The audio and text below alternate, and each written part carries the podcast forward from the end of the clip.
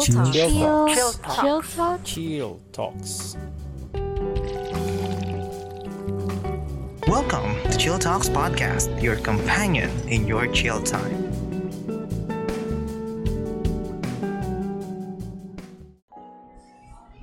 Okay, hello everyone, and welcome to another episode of Chill Talks Podcast where we discuss anything and everything over a cup of coffee. So I am your host, once again, forever again, PJ, and this time I have the privilege to have a guest na nag- kung saan siya ang dahilan kung bakit magaganda ang mga music videos, ang mga vlogs, ang mga wedding photos, wedding videos din ng ating iba't ibang mga tao and I feel I am unqualified na i-introduce ang guest natin for today. So I will just let him introduce himself. Hi Jeff, good afternoon. Thank you so much for Yes. Yun, accepting good afternoon. this. Good afternoon, PJ. Maraming maraming salamat. Unang-una.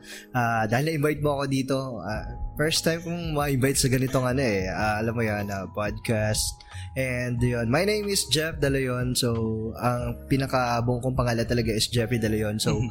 ang pinaka, ano lang nila sa akin, para short lang at magandang pakinggan, Jeff Dalayon. Jeff Dalayo. so parang kinarir Diba? mo na siya. Oo, parang sabi ko, ano, kahit nung time na ano pa lang, reporter ako, Jeff Dalio na. Mabilis yung pangalan banggitin. Ah, yun. Ah, I'm Jeff Dalio and uh, di ko, na, hindi ako nahihang pakilala sa sarili ko na ay, yung age ko, as 27 years Mhm. old. Yun. Kaka-27 ko lang ngayong January uh, 21, 2022. And yun lang siguro for the short background. Ah, batang, bata ka pa naman. Oo, batang bata pa. So- Mukha lang matanda.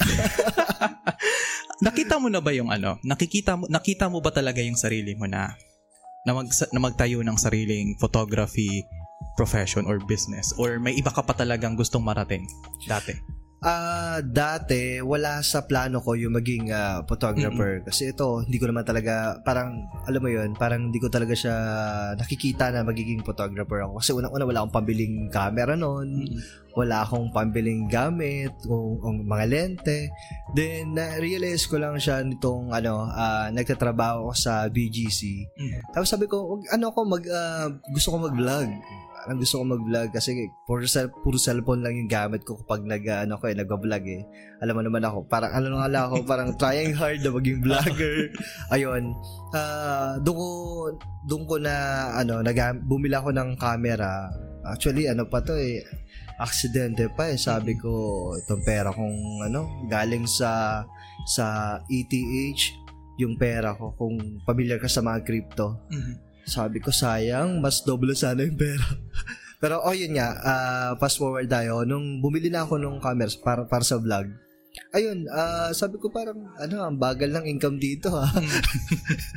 ang bagal ng income. Kasi, tayo, sa, syempre, kaya nga tayo nag-vlog para medyo dumagdag yung income.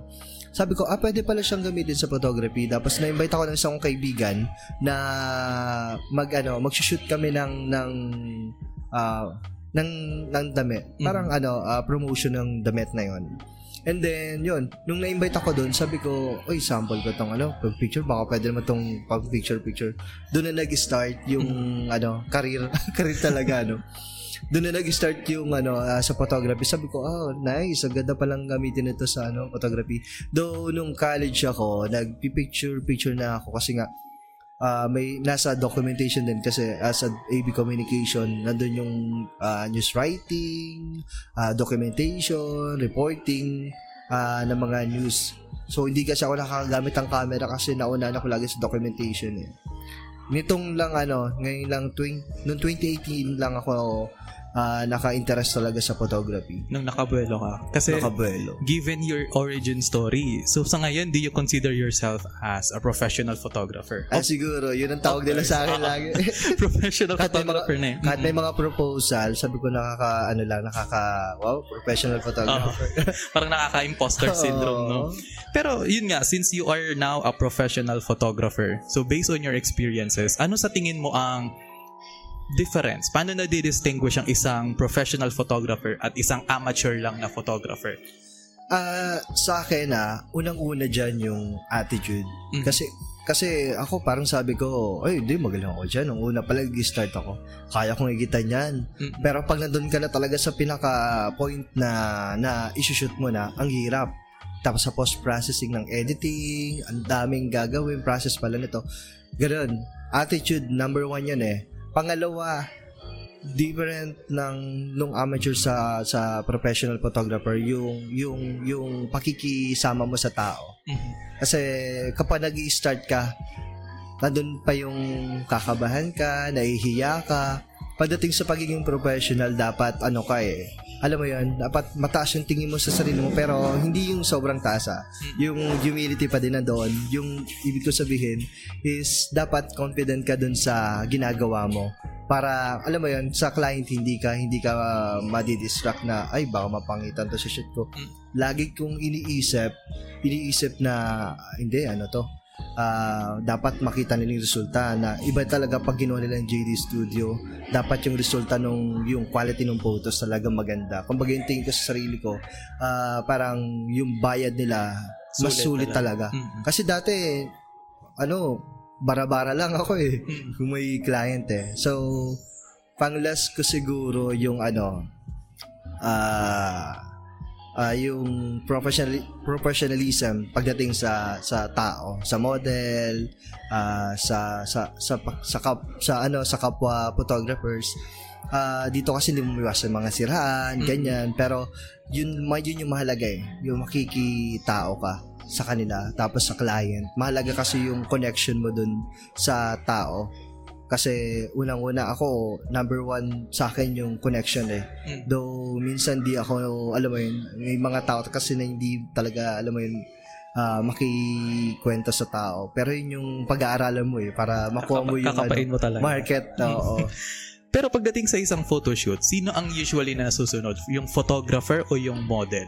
Ilang percentage ikaw nasusunod pag nagdidikta ka ng mga shots? Ayun, ah 50-50 yun. Mhm. Kasi usually mga clients yung mga nag-ano di-decide ko anong ah, layout. Ah, layout layout ibig sabihin yung uh, sasuotin nila, yung location. Sila na sila nagdi-decide nun. Second option na lang kami, Mhm. 'di ba? Second option na lang. Second option na lang kami kapag ka gusto nila ng story kasi ang ang binebenta ko dito yung yung art namin, yung yung ah, cinematic ah, style na meron kami. Kasi ay mas komportable sa amin kung kami pipiliin. May mga story kami na depende dun sa couple. Mhm.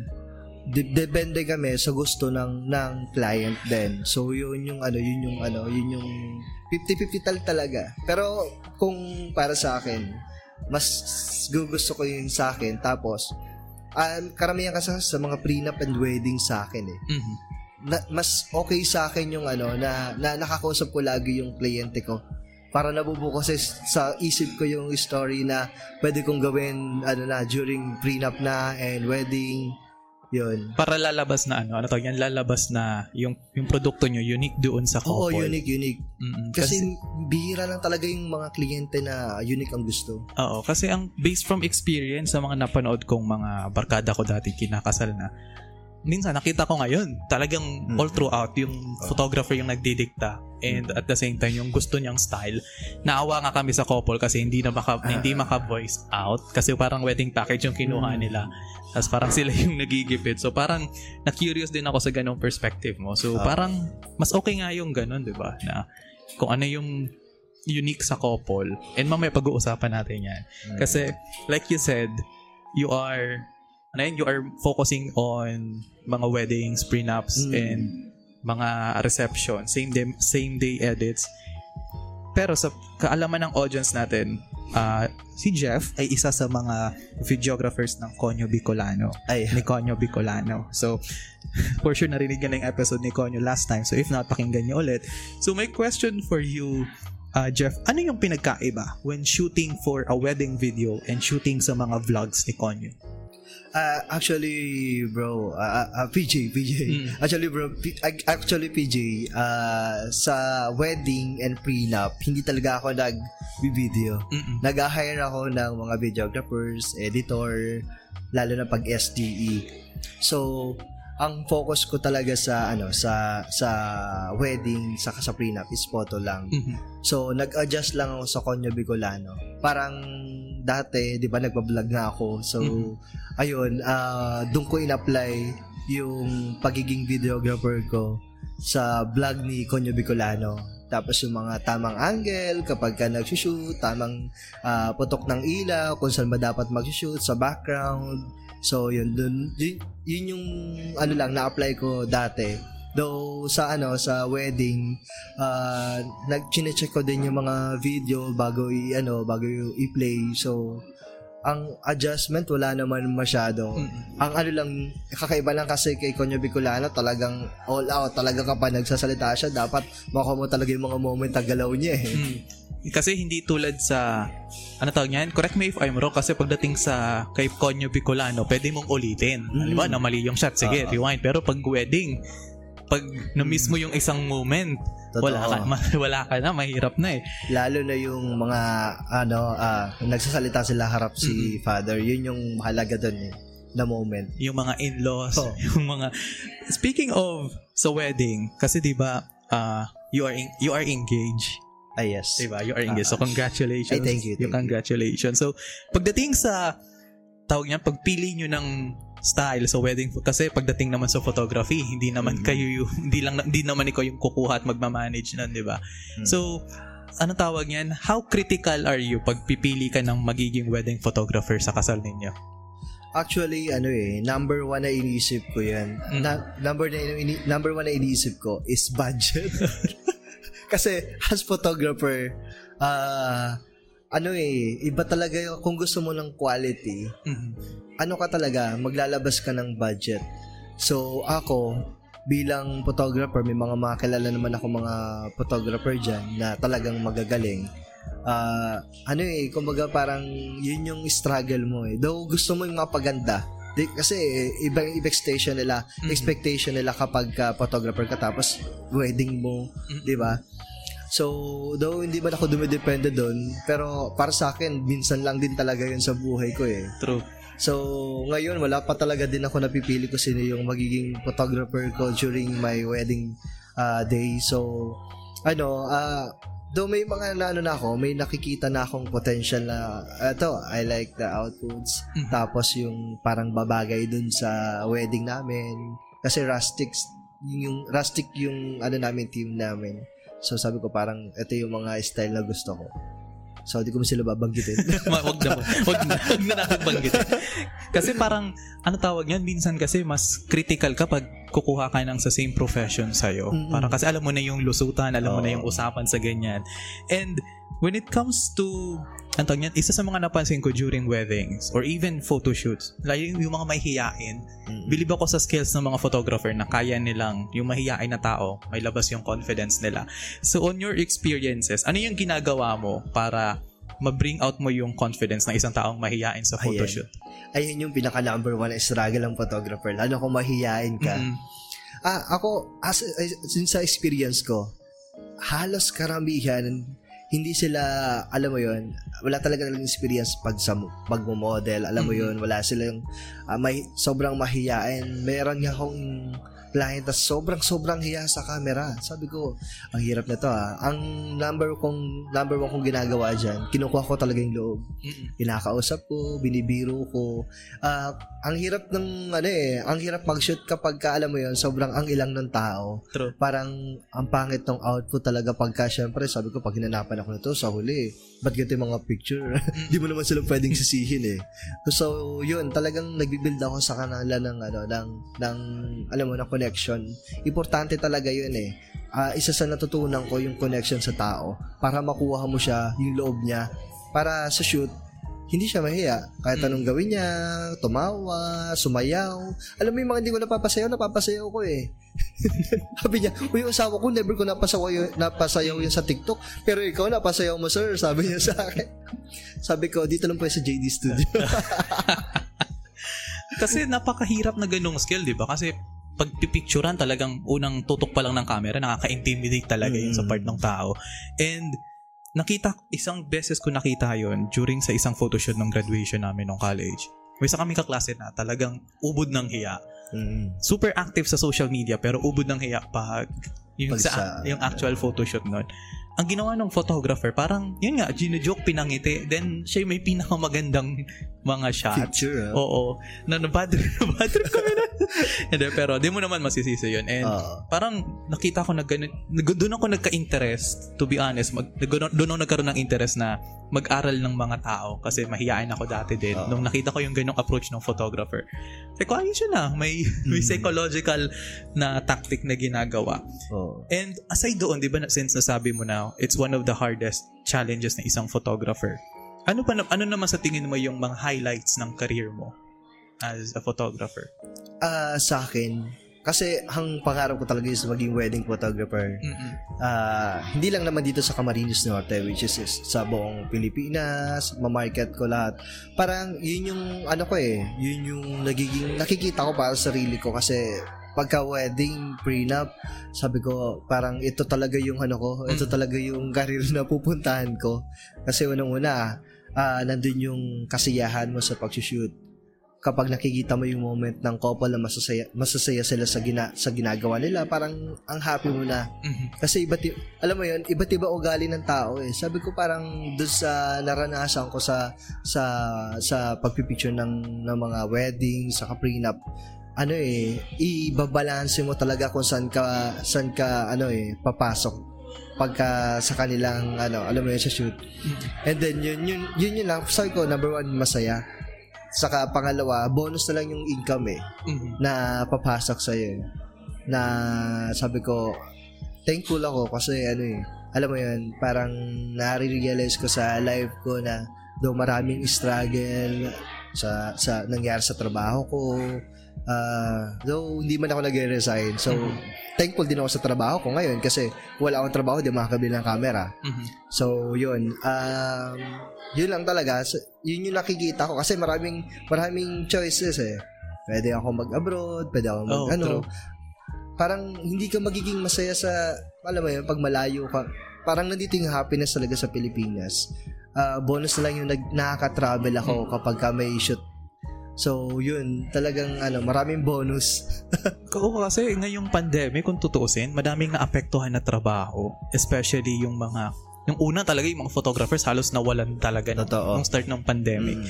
So sa, sa situation mo ngayon, at least ngayon, nag- luluwag-luwag na tayo, paano ka nahanap ng mga clients? Or kayo ba nagre-reach out mismo sa mga mga ikakasal or sila na yung nagre-reach out sa inyo? Good question, PJ. Ah, nung pandemic, ano, may trabaho naman ako Mhm. that time. So, hindi na putol yun. Simula nung nag-lockdown. Kaya, isang pasasalamat ko din yun dahil doon sa trabaho ko na nagsalo. Dahil walang mga event nun eh. Sarado talaga. Halos struggle talaga lahat ng mga mga photographers, videographers. Talagang struggle sila. So, I think yung yung yung dun sa ano sa ginagawa ko ngayon ah nalayo ata sa question. ano yung question? Yung sa paghanap ng mga ano, yung paghanap ng mga ng mga clients, sila ba yung naghahanap or ikaw yung naghahanap? Yun. Ah, yun yung naging ano ko, ah naging parang relax ako ngayon kasi Mhm. hindi ako yung taong ano, ah nag, nag nagbabayad sa Facebook para Mhm. magpa-advertise ng ng ganito dahil nga dahil nga sa trabaho ko, binabalancing ko yung binabalancing ko din yung ano ko, yung schedule ko kasi hindi pa naman ako full time eh. Mhm. So, hindi ako yung taong, ah, alam mo yun, habol ng habol sa kliyente. Hindi ma'am, sige, mumurahan ko na lang. Ayaw mo? O ano, ganyan, mumurahin kita. De, joke lang. Mumura, mumurahan na lang ng ano, mumurahan na lang ng price. Hindi naman, hindi ako ganong tao na para makuha lang yung ano, attention ng kliyente. Ay, hindi, ano. So, yun. Hindi naman ako medyo, ano, hindi ako masyado, mas, hindi ako masyadong active sa pag, ano eh, pag ma-market. Mhm. Kumbaga, yung client talaga nalapit eh. And I think nakikita ko kung bakit may mga kliyente na ano, mga mga lumalapit siguro dun sa mga taong na-shoot ko tapos referral, referral lang talaga siya. Mhm. So, bale yung reputasyon mo na yung nagdala sa'yo na Oo. kaya ka nahanap. And parang that's that's a good thing na tanda ko din dati may photographer kaming matandaan na siya. Mm-mm. Ang tawag namin si Lolo Jim. Wala siyang ano, wala siyang market as in wala siyang Facebook. Oo. Pero kahit yung baro-baro niyang bahay, talagang dinadayo ng mga Galing tao. ha?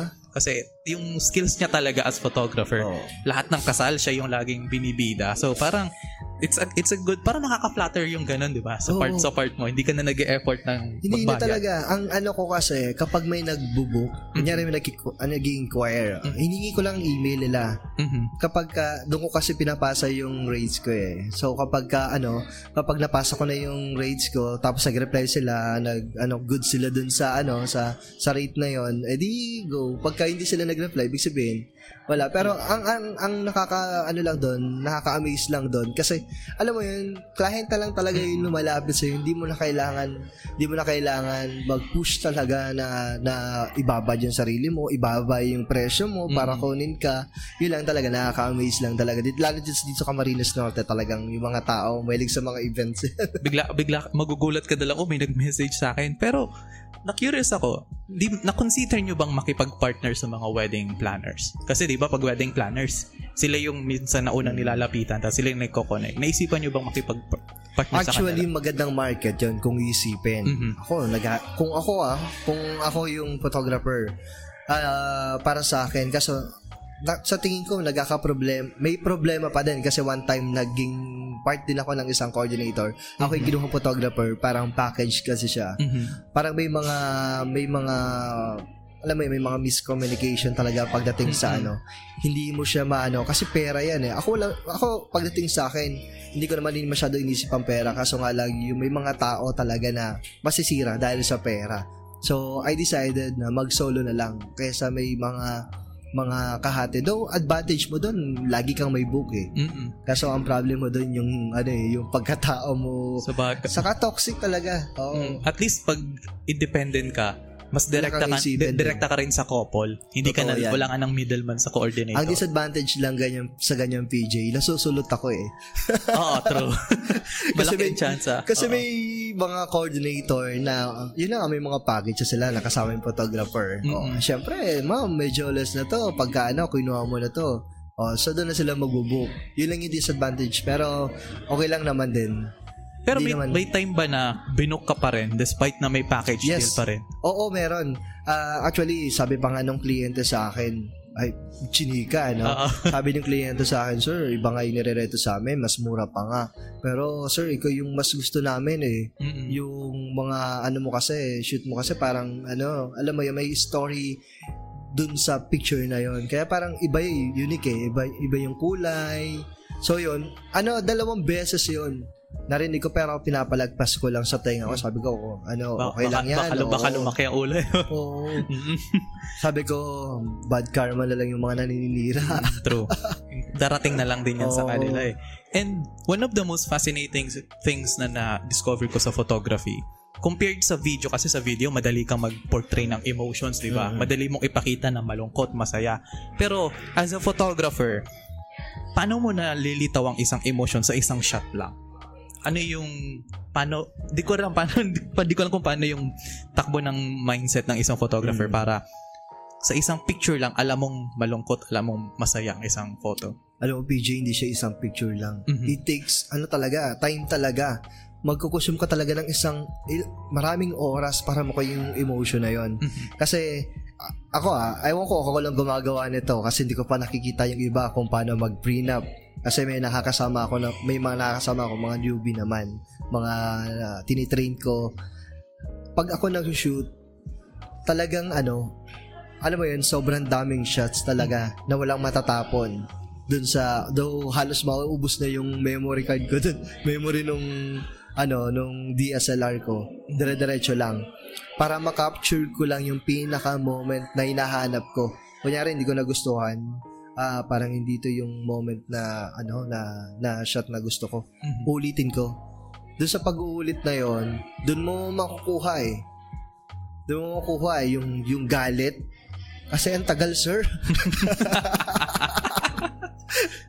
yun, dun, dun na lumalabas yung emotion. Kasi ako, lasa po to, sir. Kailangan makuha na ng ano, yung Mm. pinaka-moment talaga. At syempre, sa sobrang init ng ulo na, sir. so yun, talagang ano, mahabang oras Mhm. mo i-google yung ano, hindi siya sa isang shot lang eh. Pero minsan talaga, machechempo mo. May, may chamba shot talaga na tinatawag eh. Mhm. Uy, chamba shot yun na. Makukuha mo talaga eh. Pero yun, it takes time talaga para makakreate ng story or emotion dun sa photo. Pero hindi mo makukuha yung chamba shot kung hindi ka kumukuha ng mga madaming shots prior Oo, to that. eh. totoo. Hindi naman yung tutok lang shot, ay chamba, okay na siya. kasi natanong ko yun, kasi naalala ko dati nung college, may nakita kong isang picture dati na yung kuha ng isang American photographer ata, yung may vulture sa background, tapos yung malnourished na bata sa Mm. sa foreground. Yung parang unang tingin mo, ang bigat nung bigat agad yung mararamdaman mo. So Oo. parang believe ako sa mga ganong photographers na one shot makukuha mo yung emotion. So Mm. during photoshoots na mga weddings, ano yung common mong inaabangan? Kasi hindi naman pwede na random ka lang tumututok, di ba? Oo. Ano yung moments na talagang tututukan mo kahit anong mangyari during the event? Alam mo, pinakamalaga lalo sa wedding, Mhm. yung ano, sa simbahan, church details. Yun yung pinaka-importante sa kanila. Mawala na lahat, wag lang sa church. Mhm. Kasi nandun yung unang-una yung panunumpa nila, yung first kiss nila. Ewan ko kung first ba yun. first kiss nila. And nandun yung moment na yung, yung vows nila. Mhm. Mahalaga yon sa couple. Mawala na lahat sa reception. Pero hanggat maaari, walang mawala dun sa details. Pero para sa akin, pinaka-importante sa church wedding. Or sa karamihan. Yung basta y- sa ano mismo, sa anong tawag dito? Ah, sa mismong Reception? ay, sa Yung church, sa church. Ay, sa church mismo yung ano ang tawag doon? Nalimutan ko na. Ang, ang meron usually sa kasal, yung procession, yung yung Oo. sa ninong-ninang, Mm. yung first kiss nga, Yun. yung sharing of vows, yung ring, pagbigay ng singsing. Oh, yun yung usually, mahalaga. yan, oo. para sa para para sa couple din ha Mm. sa na ano ko sa na experience ko Ah, sir ano nakuha niyo ba yung magkasama kami doon sa Mm-mm. tapat ng altar ganyan magka-kiss ayun yun Ayun yung yung usually laging hinahanap nila di ba makikita mo doon sa mga bahay ng mga kapitbahay mo Yun yung, mga ah, malaking frame mga nakakapit ang kamay tapos ano, di ba yun Oo. yun mahalaga yun sa kanila kasi anong tawag niyan? Sa bagay, kasi pagdating sa simbahan, parang nandyan pa yung kaba nila, nandyan yung excitement nila. Kasi Totoo. pagdating sa reception, mas relax na sila sa reception Mm. eh. Parang tapos na lahat eh. kahit Okay. nga gutom di mo na mararamdaman doon Oo. Kaya sa simbahan, lahat pala nakafocus Oo. eh. And, ah, parang mag-divert tayo ng konti. Kasi, at the end of the day, ah, ang photography sa sitwasyon natin ngayon, parang freelance pa lang talaga siya. Tinatawag pa lang siyang freelancer. And, as I am a freelancer myself, and may mga kilala akong starting na freelancer, one of the hardest things na, na nag-struggle ang mga beginners is paano ba mag-set ng presyo? So, on your experience, di ba nasabi natin yung rate, bakit mahal ang isang photographer? So, sa'yo, uh, Jeff, paano mo sineset ang pricing para at the same time, sulit sa client at the same, pero may profit ka pa rin? Oo. Ah, good question, PJ. As nung, nung nag, nag-start talaga ako, ano, struggle ako sa price. Mhm. Kailangan ko alamin yung presyo ng mga nagsisimula pa lang, yung mga magagaling na. Doon ako nag-start na maghanap. Ang, gumo, ang ginawa ko, ginamit ko yung girlfriend ko, Mhm. yung kaibigan ko, para mag-inquire sa mga sa mga, Oo, sa mga photographer na Mhm. na nag ano nagsisimula sa mga professional. Tingnan ko yung tinig, tinignan ko yung diferensya niya. Kasi iba iba na yung presyo talaga ng mga kilalang photographer na eh. Ngayon, ah inadjust ko siya dun sa pinaka Manila rate to ah, Manila rates to ah. Ah, inadjust ko siya sa Manila rates. Sabi ko, ha okay to, pasok to sa ano. Sabi ko, medyo malaki-laki ang ano ko dito. Hatak. buhay na. Buhay na ang isang linggo ko sa isang shoot. Mm-mm. sabi ko try ko lang. Pag hindi hindi pumatok hindi pwede. Tapos one time may nag-book sa akin Mhm. ng prenup photo shoot. Sabi ko ah, ito pa yung rate ko. Sabi ko kinakabahan ako nung una parang medyo mahal ata to. Ang tagal mag-reply. Tapos second question nila sa akin sir ano po package nitong ganito ayun sabi ko kailangan pala yun ah teka lang Mhm. dagdag ko to.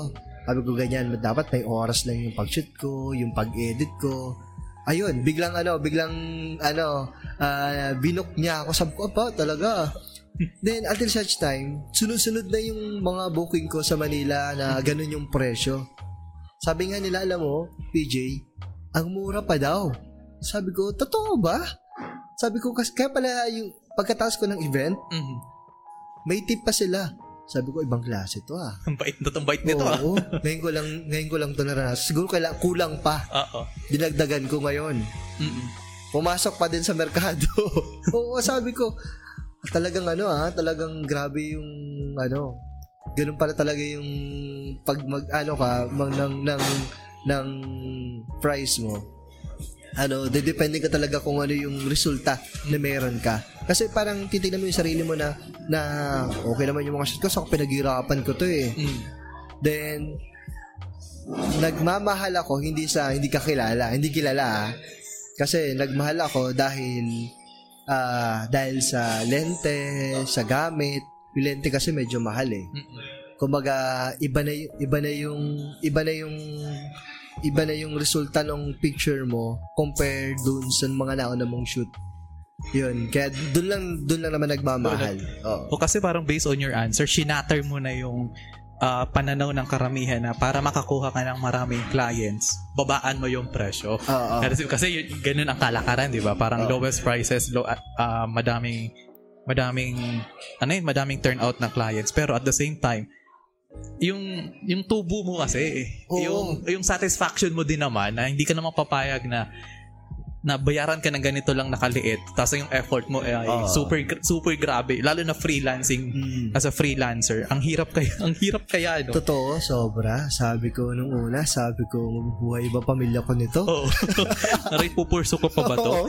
Kasi naalala ko niyan dati. As, kasi ako freelancer ako pero ang ang racket ko sometimes is uh, voice over pero tapos meron din na virtual assistant sa mga Mm. ito ang client ko noon mga kano Wow, nga sa. US. Ang sabi sa akin nung una daw, babaan ko yung presyo ko kasi gusto nilang mababa ang presyo. Mm.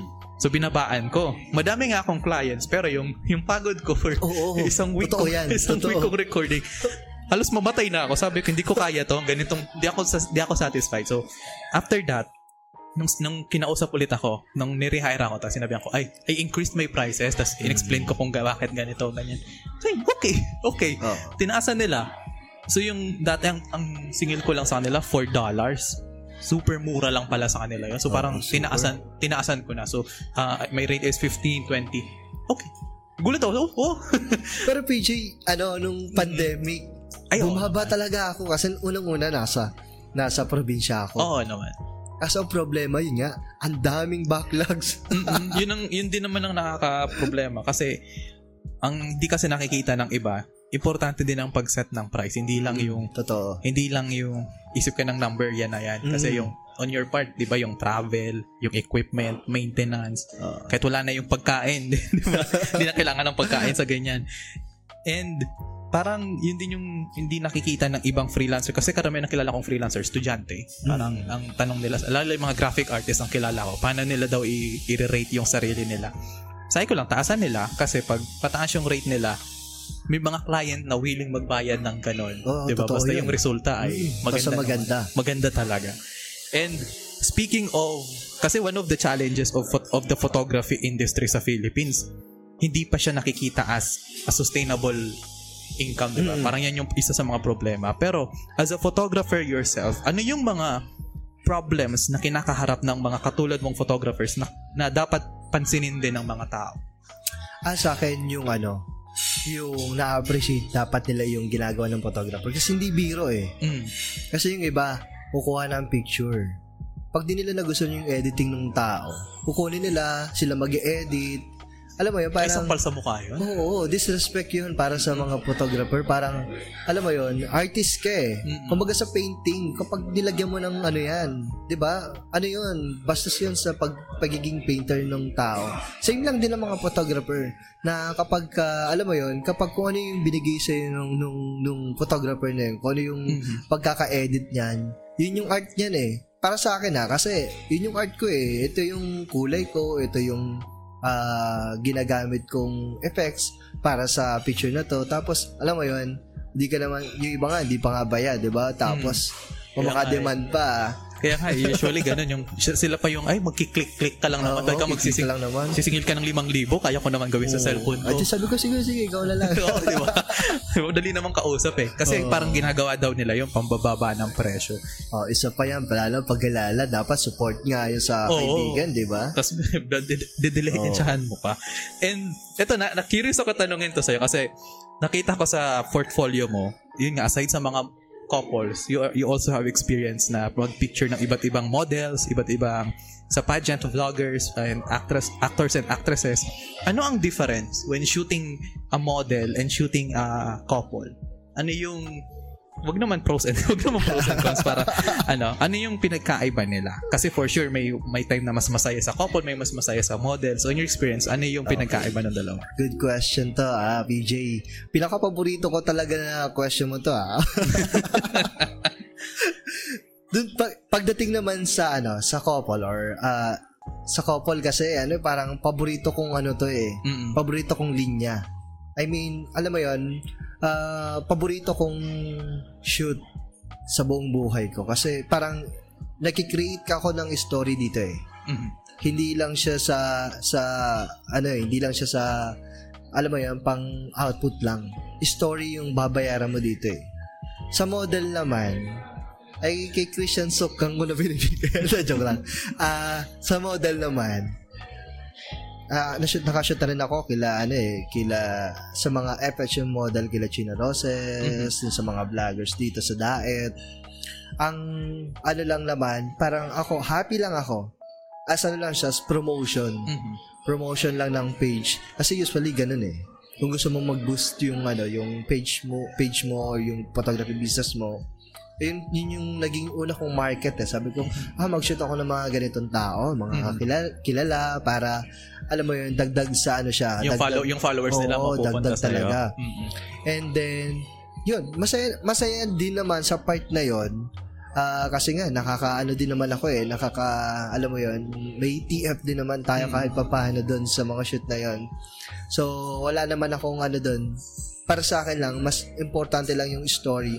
Hindi, hindi kasi makaka-create ng story sa isang, alam mo yun, sa isang, sa isang tao lang Mhm.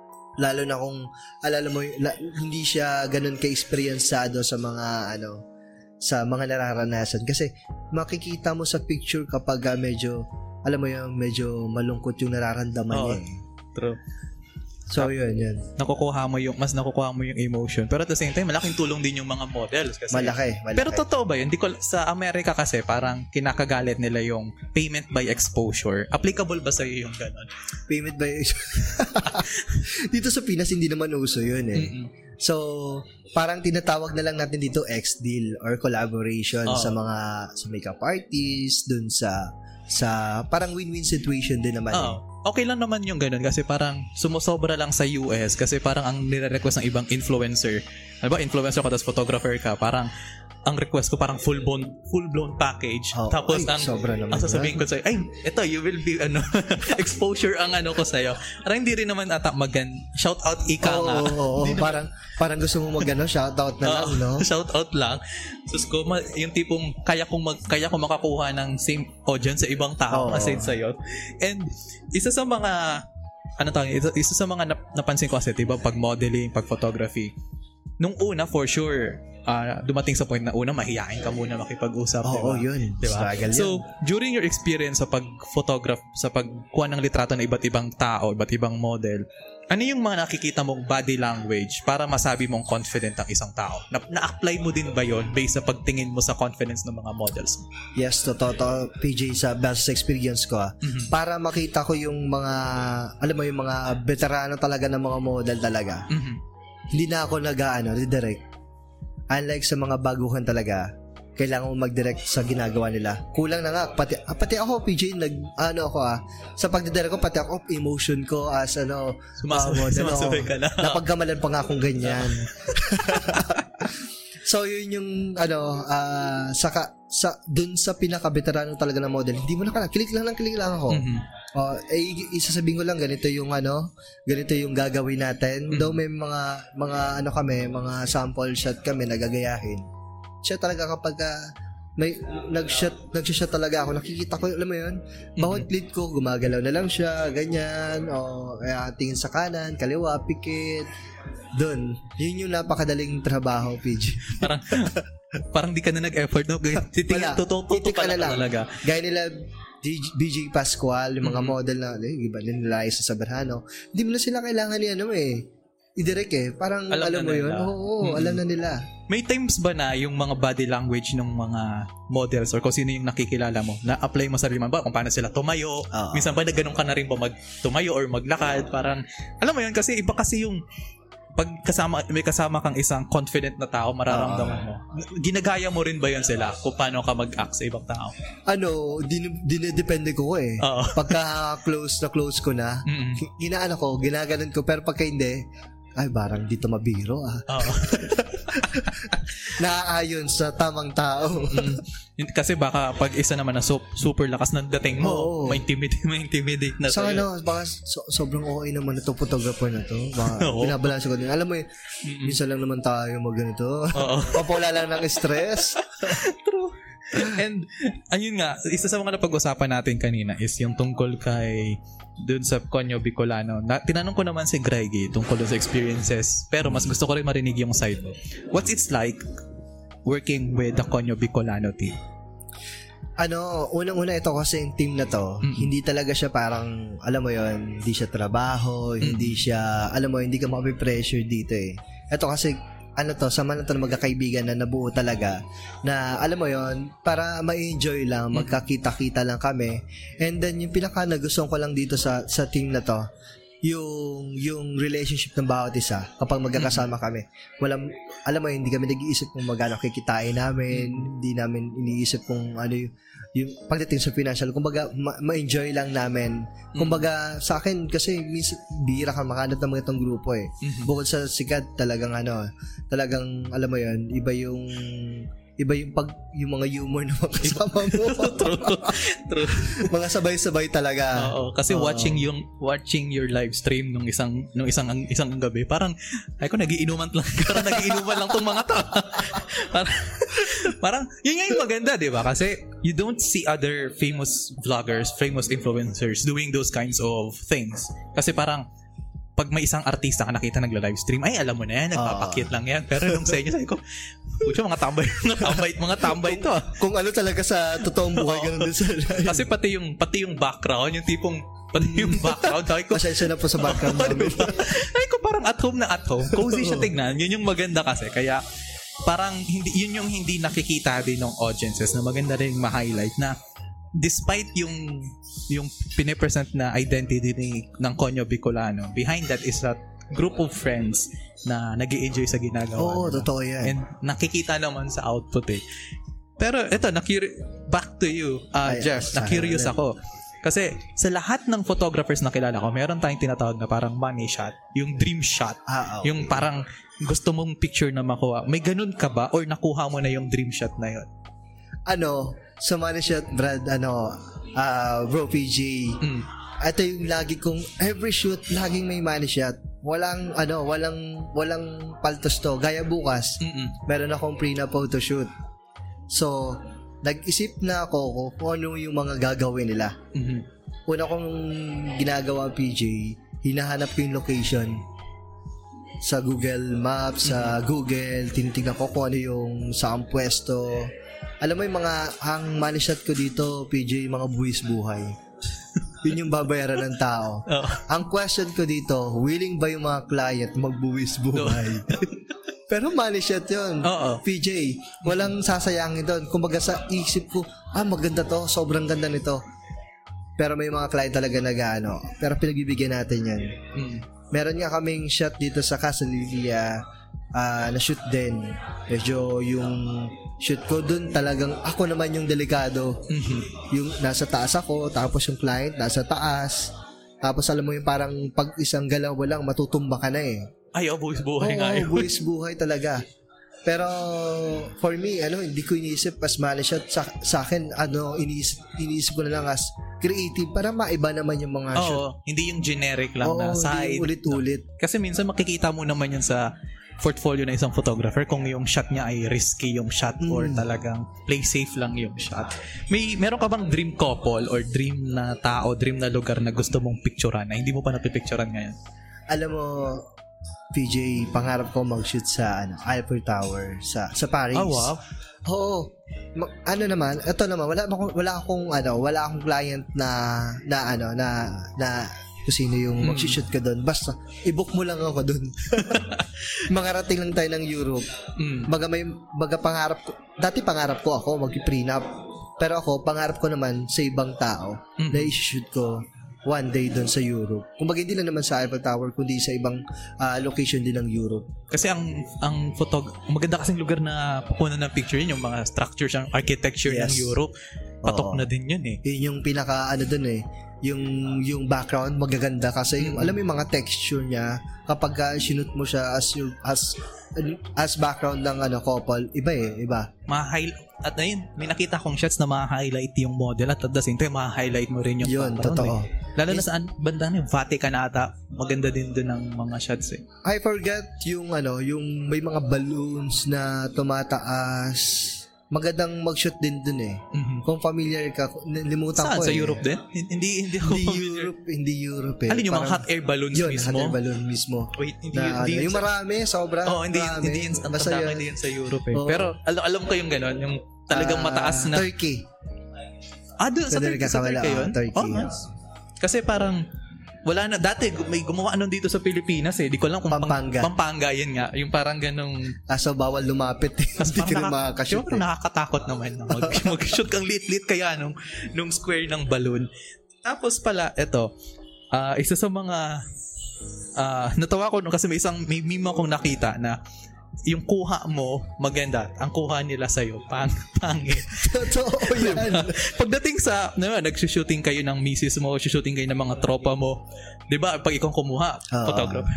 Pero pag sila yung kumukuha sa'yo, dinidiktahan mo rin ba kung paano kakunan para maganda rin yung shot nila sa'yo? Didiktahan ko pero pagka nakikita yung picture ko, wala talaga. Sa akin ata ang problema.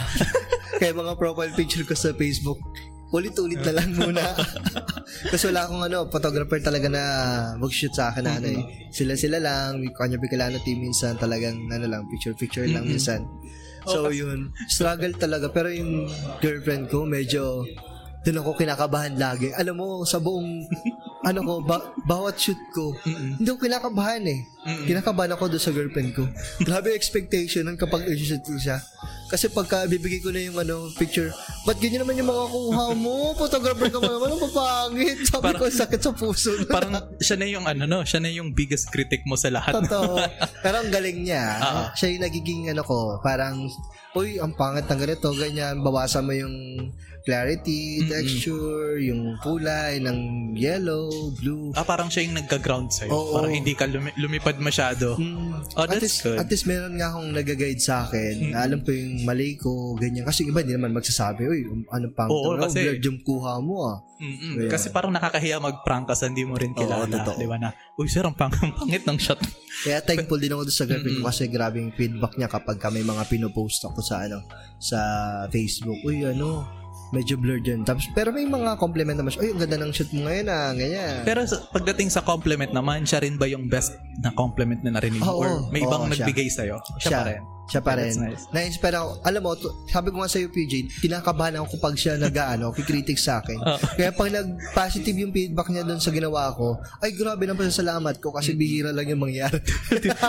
may tiwala ka na eh. Oo. Tapos ito, isa, isa, ang alam ko kasi, hindi madali magsimula sa photography. Una is kasi yung gastos mo sa equipment.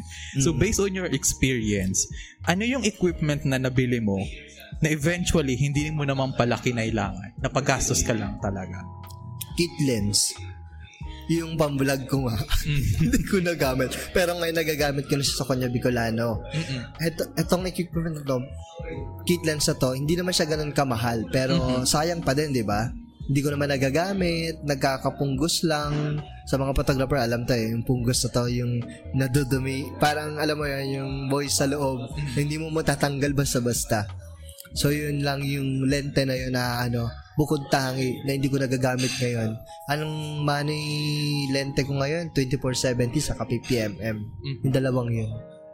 Pagdating sa equipment, ano ba sa mga beginner na photographer, beginner na vlogger, ano ang pinaka-importanteng ah, equipment na ma-maintain pagdating sa camera? Is it the camera itself or yung pagkuha ng lens?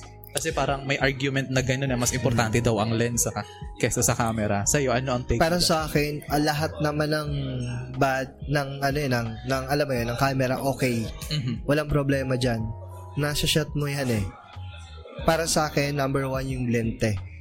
Kasi ang lente magbibigay ng ano eh, nung magandang shot mo eh. Hindi yung body. Mhm. Hindi siya, hindi siya, hindi siya, para sa akin ah, sa mga photographer nila, respect ko yung ano nila, kung ano yung gusto nila. Mhm. Para sa akin yung lente.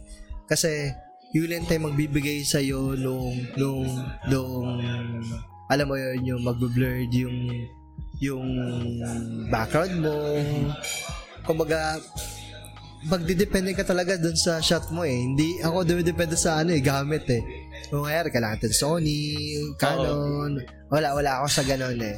Sa lente, okay ako, busog ako doon, lalo sa mga Sigma Art. Baka naman Sigma. So, par- parang, so parang yun yung gusto mo talagang paggastusan kasi Oo. yun yung nagbibigay ng magandang May kuha. pangarap nga akong lente, eh, nasa 63,000 Sigma Art 35mm. Di ba lente pa lang, 65, 65 na. po. Mas malaki. Isang camera na. Isang camera na yon. Isang camera na rin yun.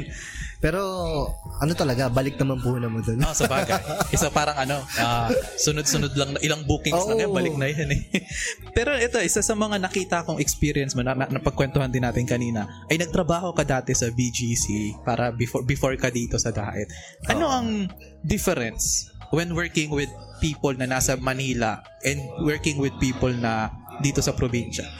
Until now, nandun pa rin ako sa trabaho ko. Nag-work from home lang kami. Doon sa, ano naman, ang kinaibahan lang talaga PJ, magastos lang talaga sa Manila. Ito sinabi mo pa. Dito sa Bicol, hindi siya gaano. Yun lang, yun para sa akin ah. Mm-mm. As, as photographer naman, mas dumami naman yung kliyente ko dito compare sa Manila. Ang market ko kasi sa Manila, nahanap ko lang siya sa page eh. Mm-mm. Meron kasing Facebook page na puro event yung nandun, nandun na yung mga suppliers lahat. Nandun na makeup artists, photographers, tapos ah, coordinators, nandun na lahat. Doon ako nagpo-post para makawala ng kliyente sa Manila. Dito naman, di mo na kailangan mag-post dito. Talagang sila mismo magme-message dito sa Bicol. Mm-mm. Meron niya sa Legazpi, Naga, ayan. Da- pero pinakamarami marami Camarines Norte. Kabari- Oh, Oo, nandito tayo. Siyempre, taga dito eh. And as a photographer, parang isa sa mga nakita ko, iba't, i- may mga iba't ibang specialization pala sila, no? Merong mga urban photography, merong mga sa nature, may wildlife. Pero since ikaw ay naka-experience ng Manila, naka-experience Ah. ng, ng probinsya, anong pinagkaiba when taking pictures ng urban photography versus sa mga nature photography? Actually, PJ, hindi ko pa natatry yung mga landscape pagdating sa nature, sa mga sa mga hayop, may mga ganun kasi, 'di ba? Oo. Ah, um, na-experience ko lang kasi na photography, yun na nga sa sa sa FHM model, sa birthday, wedding. Kumbaga tinaray ko lahat eh. Mhm. Boudoir, saka ano pa ba?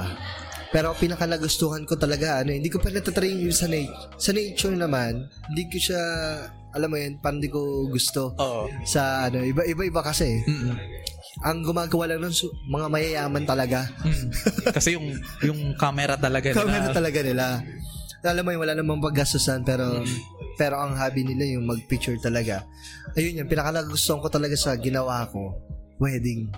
Yun yung pumatok. Bukod sa, bukod sa malaki ang income, ano ka pa, masaya ka pa, kasi Mhm. nakikreate ka ng story. Pagdating sa sa experience mo sa wedding, meron ka bang couple na pinaka hanggang ngayon memorable sa na naging kliyente mo? Meron. Kasi, alam mo yun, napakadali nung shoot namin. Ang gaan. Mm-mm. Iba yung magaan eh. Iba yung mabigat. May mabigat naman na, alam mo yun, pinipilit mo na lang yung, yung shoot na yun. Mm-mm. Pero ang hirap. Pero may shoot ako na sobrang gaan. Sobrang bait. Sobrang maki, makisama. Alam mo, PJ, pagka pupunta lang ng bahay, hindi na, parang ano eh, sa akin naman, walang problema kung magbigay ka. Mm-mm. alam mo, every, ano, may, may occasion, magbibigay ng ganito, ganyan. Lagi ka naalala. Ah, Na, lagi oo. naalala. Kumaga, parang hindi mo na, parang pamilya mo na rin yung tao na yun. Na Yung- tuwing ano, Yung tipong ang trato sa'yo, tao, hindi Oo. lang photographer. Oo. Kasi may mga ganong tao, di ba? ay, totoo yan. Ang Ang, tingin- dami ko na experience ang tingin yan. lang sa'yo ay tagakuha ng litrato. Mm. Hindi nila nakikita si si Jeff na as as a person. Tapos, Oo. 'di ba? Kasi ang weird ang weird ng gano'n, no. Hindi mo makalain na may mga ganun tao pero may ganun nga. So, Noong December nga, niregaloan ko sila. Oh, Frame, nice. frame. Isang malaking frame. Tapos, kasi sobrang pasasalamat ko sa kanila eh. mm, Hindi lang taon-taon. Talagang, ano, parang, parang, parang every six months. Pag may event talaga, kunyari, Mm. Christmas, or New Year, laging meron. Baga laki ka naalala. Yung thankful din ako sa kanila. Binigyan ko sila ng isang frame na family picture na magkasama sila. okay. And isa pa isa pa nga nap- napanood ako nanood ako ng mga iba mong vlogs. Yan. Eh na, na-curious ako may, kasi 'di ba madami kang mga travel vlogs. Ah. So one of the questions na gusto kong itanong is ano ang dapat i-consider? Halimbawa, ta-travel ka sa isang lugar na hindi mo talaga kilala or hindi mo talaga alam. Ano yung mga step by steps na ginagawa mo para maging comfortable ka sa lugar na yun? Ako, kung nag-travel kami sa Malaysia Mhm. nung girlfriend ko, sabi ko, ano, parang pag sampa pa lang namin doon, sabi ko, sabi ko parang ang hirap dito, lalo na sa pagkain. Mhm. Hindi ganun, hindi ko gusto. Yun, yung- doon ka mag adjust eh. Pagkain, sa lugar, sa simoy ng hangin. Oo.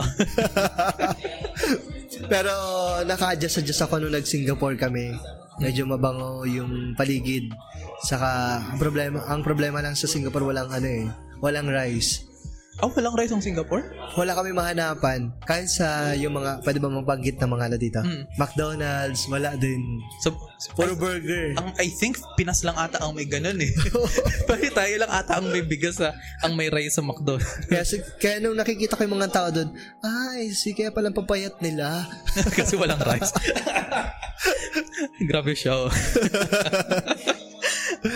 Kasi para ang ganda kasi tignan when it comes to travel vlogging na hindi nakikita ng mga tao na ang na, siyempre pag nag-vlog ka papakita mo lang yung, Oo. yung ganda ng lugar Ganda eh. lang. yung pagkain hindi, hindi nakikita yung struggle mo maghanap ng hotel yung struggle mo mag-aral ng lengguwahe di ba aside sa ano yung napuntahan mo Malaysia and Singapore, Singapore. Ah, sa, sa Cebu naman. ah sa Cebu ka mo Sa Cebu, iba naman yung salita nila. Mm-mm. So, hirap sila mag-Tagalog, pero ang galing nila mag-English. Oo, kasi doon yung bagsakan ng dayu. Oo. Doon yung bagsakan ng mga dayuhan eh. Ang galing nila. Alam mo yung mismong nangingisda lang, ang galing niya mag-English. Sabi ko, totoo ba? Magaling ba to sa akin? pero pero yung pag Tagalog, as, Pag Tagalog, hirap sila. mas konti lang talaga. It's either mag-Bisaya ka or Bisaya, mag-English ka. English. Kasi dito sa sa Bicol, Bicol, Tagalog, English. Sorry, hindi naman sa pag hindi naman sa inaano namin ng Cebuano. I love you. Marami nakikinig kasi sa Cebu. Oo, so talaga. Hello po. Oo, I love, love ko. Love ko Ano, pa rin. ano ang body sa kanila? Mayang buntag? Oh, mayang buntag. Buntag. Ang natawa nga ako dati, isa sa mga hindi mo pwedeng sabihin sa Visayas, s- ah, sili, tapos urag. Ah, kasi sa Bicolano, di Sa ba? urag, ang Bicolano, magaling. Oo. Sa kanila, urag, libog yun eh. Ay, ganun ba? Oo, pag sumigaw ka sa Visayas na maurag ako, maurag ako, magtatawanan ka nila. kahit talaga naman siguro, kahit dito eh. Oo. Pero pag sinabi kasing sili, naalala ko dati na nag-order ako no ng order ako nung parang unli rice nila. Ah. Tapos, nagsa ay ma'am, may sili po kayo. Tinawanan ako. Ano bang sili sa kanila? Di ko din alam eh. Pisot. Pisot. Ano pati? Grabe. Hindi pati ako sinabihan ng Cebuano kong barkada kasi parang ay, gusto niyo Ah. mapahiya ako. Ganda pa naman ng babae. Ma'am, may sili ka po. Tapos nung sinabi niya sa akin na gano'n, ay sabi ko, ay, namula na lang. Hindi na ako nagsalita. Sabi, ikaw ang may sili. Oo, ako, may, ako po ang may sili pala. And uh, one of the second, second to the last question ko sa'yo. Okay. As someone who is in the music uh, music side, you are a music artist then at the same time, photographer, music artist. Sino sa tingin mo ang mga artists natin locally na masyadong dinidedman ng mga Pilipino pero maganda ang art ang platform niya pagdating sa music. Dito sa Pilipinas. Ah, dito sa Pilipinas. Sa akin, ano ah, ang nasa, sa akin ah, yung, kung kilala mo yung ano, ah, boyfriend ni Zainab. Di ba parang Hindi ko si kilala. Skasa, Skasa Clip, Oakley ba yun? Parang ngayon, Mm-mm. pangalan. Pangalan niya, pagdating dun sa tunog niya, parang, ano, ano kasi, parang kambing daw siya kung kumanda. Sabi nung iba, iba kanta nila, kalimutan mo na yan. Ah, siya yun? Ha. Tap- pero ang kinanta niya na nagustuhan ko yung lagi parang iba yung ano eh iba siya pag gumagawa ng kanta Mm-mm. pag solo siya pag kasama yung grupo hindi ko gusto masyado eh iba iba kasi yung ano nila eh, timpla ng sulat nila compared sa sulat ni ano Teka lang, medyo rinig ata yung ano. Hindi, okay lang, okay lang. Okay lang. Mm-mm. Iba yung sulat ni Skasta pagdating dun sa solo niya. Mm-mm. Tapos yung flow ng tunog niya, pasok na pasok. Eh, ito naman kasi ano, recording artist din naman to si Skasta eh. Mm-mm. Kaya yun yung ano, hindi lang, hindi kasi, hindi, alam mo yung dami niyang bashers na kambing daw, ganyan. No, hindi ko man pinagtatanggol, pero la, di, depende siguro. Ako kasi na-appreciate ko yung mga ganon as a musician. Kasi nakikita ko kung ano yung ano eh. Ayun yan. Though drums lang naman ang ginagawa ko, pero ano eh, minsan kumakanta-kanta rin. Kumbaga para alam ko sa tono, nasa tono to o hindi. Pero ibang iba kasi talaga, ibang tunog din. May mga ganong Oo, artist iba. na hindi may iba kasi hindi napapansin talaga na sayang din yung opportunity nila for the Sa kanya napapansin naman, kaso negative nga lang yung Ayun pinapansin. Sad, sadly, even though publicity is publicity, pero Oo. I, I think as a musician, mas maganda na Hmm. positive publicity pa rin eh. And at the same time, pagdating sa mga tugtog nating sa Filipino, anong music ang na-impress ka sa mga drums? Kasi you are a drummer, di ba? Ano yung mga OPMs natin or any music in general na na-enjoy mo yung yung beat ng kanta? Ako sa ano ko eh. Ah, nung kabataan ako, nagbabago yan habang tumatagal, BJ. Ewan ko kung ikaw, kung musician ka. Oh, sa musician dati nung kabata. Hindi naman, kabataan pa rin naman ngayon. Nung college, college ako, nag-aaral pa lang ako. Mahilig ako sa mga rock-rockan. Mm. Yan, yun yung mga ano ko. Yun yung mga hilig namin. Tumutugtog kami, kasama pa namin sila ah Christian, nakakalaban-kalaban pa namin. May mga Battle of the Bands pa dati yun yung mga rock-rockan talaga, mga Kamikaze, Chekosai, ayun yung mga paborito ko ngayon. Ano na eh, habang tumatagal gusto mo ng mga melo eh, like parokya ni Edgar, o yung mga, ano, mga River Maya. Ah, yung mga ganun na lang. Tapos, ngayon, pinaka gusto ko na, yung country roads, take me home Yung, yung parang yung mga music taste no? music taste ng magulang na Oo, natin, mga no? ganun na. Tapos yung, I know your eyes in the morning sun. Mga ganun na. Nagiging, Gusto mo na ng payapa. Ibig Oo. sabihin, malapit ka na doon sa payapa. parang umuurong yung ano na, Umuurong umuurong na. yung panahon natin. Oo, totoo yan. Pero sa tingin mo ba, pagdating sa music, naglo-look back lang ba tayo? Yung tipong, yun nga, like you said, ang trend ng music ngayon, from rock, from emo music, may Oo. nagiging mellow na. Sa tingin mo, magkakaroon ulit ng transition na iikot ulit na ang magiging patok na naman is yung mga high beat na songs. Sa akin ah, Mm-mm. dati okay. Pero parang sabi ko tumatagal, parang gusto mo na lang ng peace of mind. Ah, Joke lang. Peace of mind talaga. No? Mm. Parang gusto mo yung mga parang alam mo yun, parang ayaw mo na, ayaw mo na ng distraction. Kun- kun- Kunyari, may, may mga Discover Avenue, may mga bag- bagong kanta yan eh. Mm-mm. Yung hanggang sa dulo, parang magugusto mo eh. Pero, mabilis lang siya malaho eh. Mm-mm. Hindi siya papatok katulad ng mga looking in your eyes Oo, I di- see. Di ba? True. Parang yun yung ano, hindi mawawala sa'yo. Hanggang ngayon, hanggang pagtandaan mo, yung pa rin yung mga kanta na babalik-balikan mo. Pero yung kahit may mga bago, hindi. Siguro, Mm. yung mga katulad ni, ano, magugus- nagugustuhan lang, pero nalulumo siya. Ah, yung parang catchy lang talaga siya. Ayan. Oo. Kung bibitawang mahina. Oo, Siguro Oo. pag malungkot. Oo, parang maaapektuhan ka. Kasi sa akin, Oo.